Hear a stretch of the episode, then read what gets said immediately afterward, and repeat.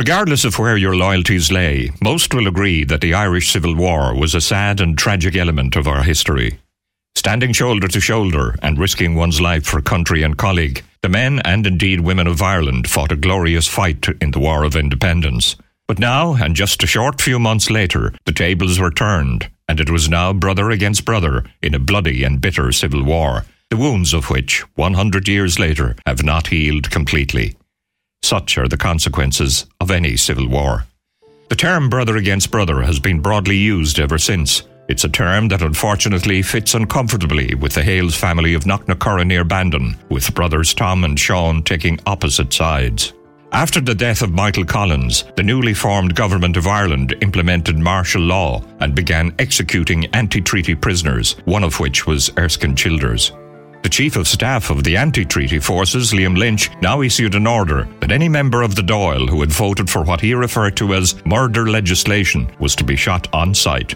On December 7, 1922, TD Sean Hales was shot and killed by anti treaty men as he left the Dáil. Another TD, Padraig O'Malley, was also shot and badly wounded. Reprisals in the form of executions would follow and continue until the second last day of May 1923.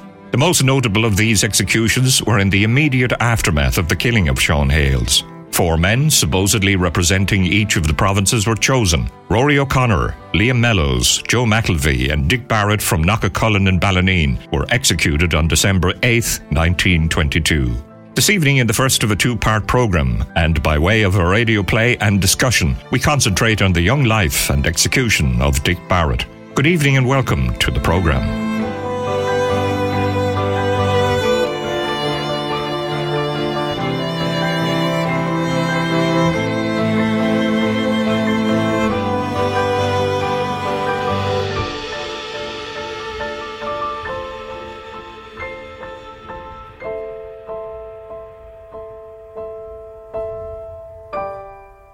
Coming up later, in this, the first of two programs, we bring you a radio play which gets its first airing.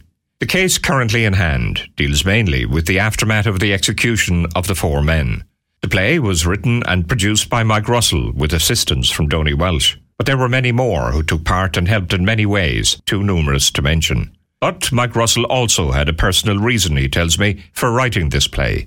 My grandfather would have been in the IRA back in, in the War of Independence and the Civil War. I would have been a friend of Dick Barrett, and my father would have been involved. So it's, it's kind of family tradition, I suppose. There's a lot of that goes on. You know, stuff is handed down. But my father would have been involved in commemorations back in the, the late 70s, early 80s as well, which would have included Dick Barrett. So Michael O'Mahony is a grandnephew of Dick Barrett, and I'd known Michael for 20 years through Kilmeen Drama Group. And um, I met him there one time, uh, about this time last year actually, and I asked him was there anything being done for the centenary, and he said, oh yeah, there's, there's a list of events to, to be done, and I said, well, sure, look, I'll write a play for that, and it was kind of an off the cuff remark because I'd been involved with Lara McCarthy's one, The Valiant Father O'Connell, and uh, Timothy Coley's one um, last Christmas, the Michael Collins one. So it was an off the cuff remark, and I kind of, he said, well, sure, look, walk away. And I went away and I kind of came up with a first draft, and it went from there then. The Sean Enright thing came in when I someone recommended his book, and um, I found it fantastic. I thought it was an excellent book. So it kind of gave me a lot of information to work with and to work into the characters. Yeah, that kind of stuff. Now, the Civil War, Mike, is a vast story where to this day tact, diplomacy, and sensitivity are still required. What angle does the play take? the play takes the angle, I suppose, that I think you have to talk about stuff first. I think you, you have to investigate, you know, what went on. It does require an awful lot of tact uh, and sensitivity because people are still sensitive about it. Some people are still defensive about it. But I think in order to get beyond those sensitivities, I think you have to talk about it and then you have to try and find some sort of common ground. Is it true to say that Sean Hales was not the intended target that day on December 7th, that it was actually County Mayo TD Padraig O'Malley? That's the, the, the theory that I have heard. I'm going to put my hand up here now and say straight away that I'm not an expert on the Civil War. I've actually learned quite a lot about it by kind of engaging in, in writing the play. Um, but there is that theory that uh, O'Malley had been the, the, target. John Hales hadn't been in the Dáil on the day of the vote, which that was the, the Army Resolution Act.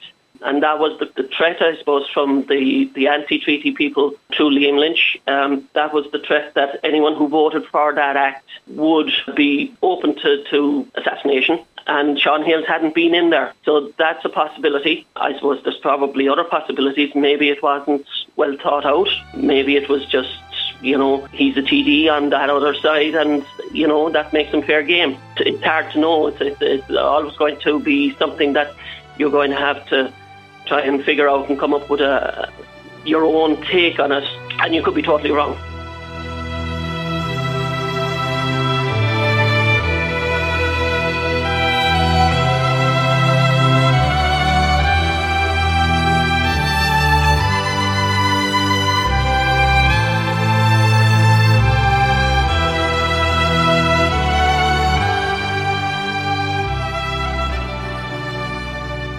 Michael O'Mahony is a grandnephew of Dick Barrett's. He's also secretary of the Dick Barrett Commemoration Committee and has compiled the latest book on Dick Barrett for the Ballineen Enniskeane Heritage Group. Michael agrees that the Civil War was one of the saddest and most tragic chapters in our history.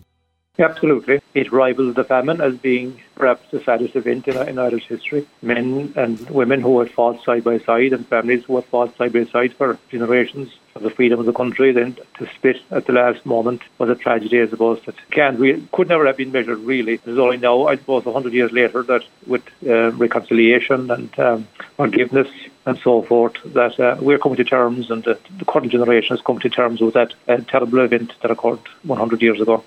How old were you and where were you when you realised the strong historical attachment there is to the Barrett family? Oh, I, I would have known it from the youngest, from four or five years on, because I was born two fields from where Dick Barrett was born, and uh, my grandmother was his sister, and she lived two or three fields away from us as well. So we would have been very, very conscious of it from a very young age, and right through childhood and so forth. And was it something that was spoken about, or not at all? Oh no, very, rarely. Um, I suppose my grandmother being his sister, and we would have a lot of contact with her at the time. She spoke regularly, and um, I suppose it's from her really, and from my own mother too, that we got the, the, the interest was instilled, and you know what what happened and what the events were about. But I would always have been conscious that there was a certain amount of secrecy. Certain things weren't said, and certain things wouldn't be said in the company of maybe other people and so forth. There was always that thing that you know the unspoken word, I suppose, was part and parcel of the healing process, maybe for some people after the Civil War and after those tragic events. Tell me a little bit about the early life of Dick Barrett, because he comes across as having been a very well-educated and courageous young man.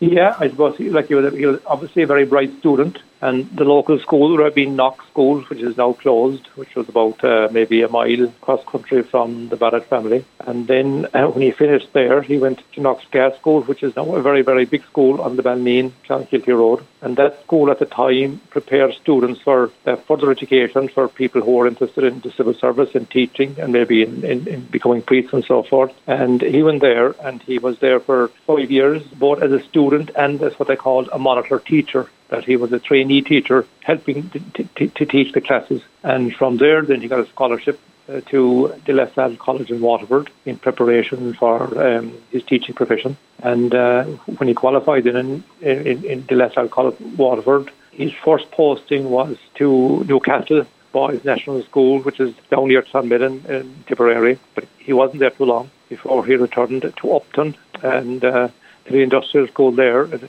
teacher. And in the following year, in 1915, he was appointed the principal of Grawn National School, which is um, there near Upton, about a mile and a half from Crossbarry.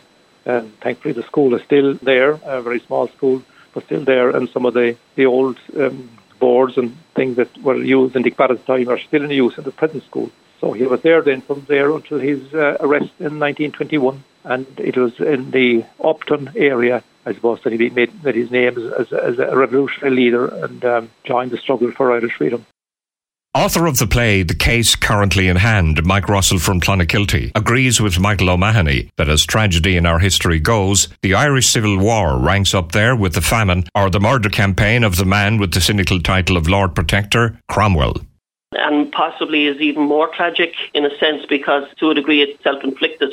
I think as well that there is another thing for me, there, there's a sense of there must be some way in our heads of getting back to a time before the split. there must be some way of finding that common ground where, you know, they fought hand in hand. They were, to use a, a term that's out there, they, they, were a band of brothers. And the, the split, uh, I suppose, the, the, the, the, deeper the friendship, the bigger the enmity when the split comes. But there must be some way of, of getting back and healing that rift and realizing that we, we were all the one, you know? And it's very true to say here that the Barrett family would in no way have agreed with the, the shooting dead of Sean Hales, and neither would the Hales family have agreed with the execution of these four men, especially Dick Barrett. Absolutely not. They would not have condoned it and, and made it quite clear as well. The, the Hales family wrote to the um, Southern Star in the week after the deploring it and, um, and calling for no revenge from either side the Barrett family wouldn't have had any animosity towards the, the Hales family, from what I can see.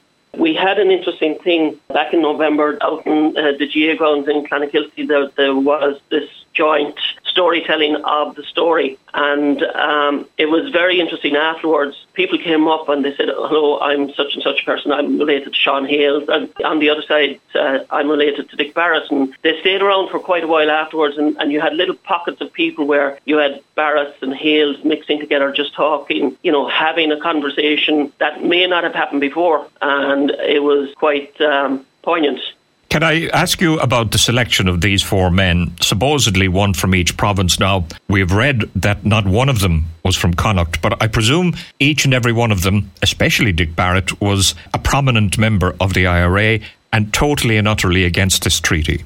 Yeah, there, there is that um, thing of um, I think Liam Mellows, who was to represent Connacht, wasn't actually from Connacht. But um, I think what it was was they were the four leaders of the anti-treaty forces. They were the four provincial leaders of the anti-treaty forces who had been arrested after the um, taking back of the, the Four Courts. Uh, they had been in the Four Courts, and uh, when the Four Courts was bombed, and after a short while was was uh, the, that position surrendered, they were all put in, in prison in Mountjoy. Eh, they were put in a special wing, so they were all together, and uh, they would have been prominent. So the selection, I suppose, uh, in in the play, I make the selection of, of Dick Barrett out to be somewhat personal because of his connection to Sean Hales. Um, people might disagree with that. I, I, think it stands up to a degree. And then the other selections, like different people will have different takes on it. But the, the, the conventional take on it is that it was to kind of send a message out to the four corners of Ireland. And um, I think that's what it did. And that brings part one of Where the Road Takes Me to a close. In part two, after the break, the first half of the radio play, The Case Currently in Hand.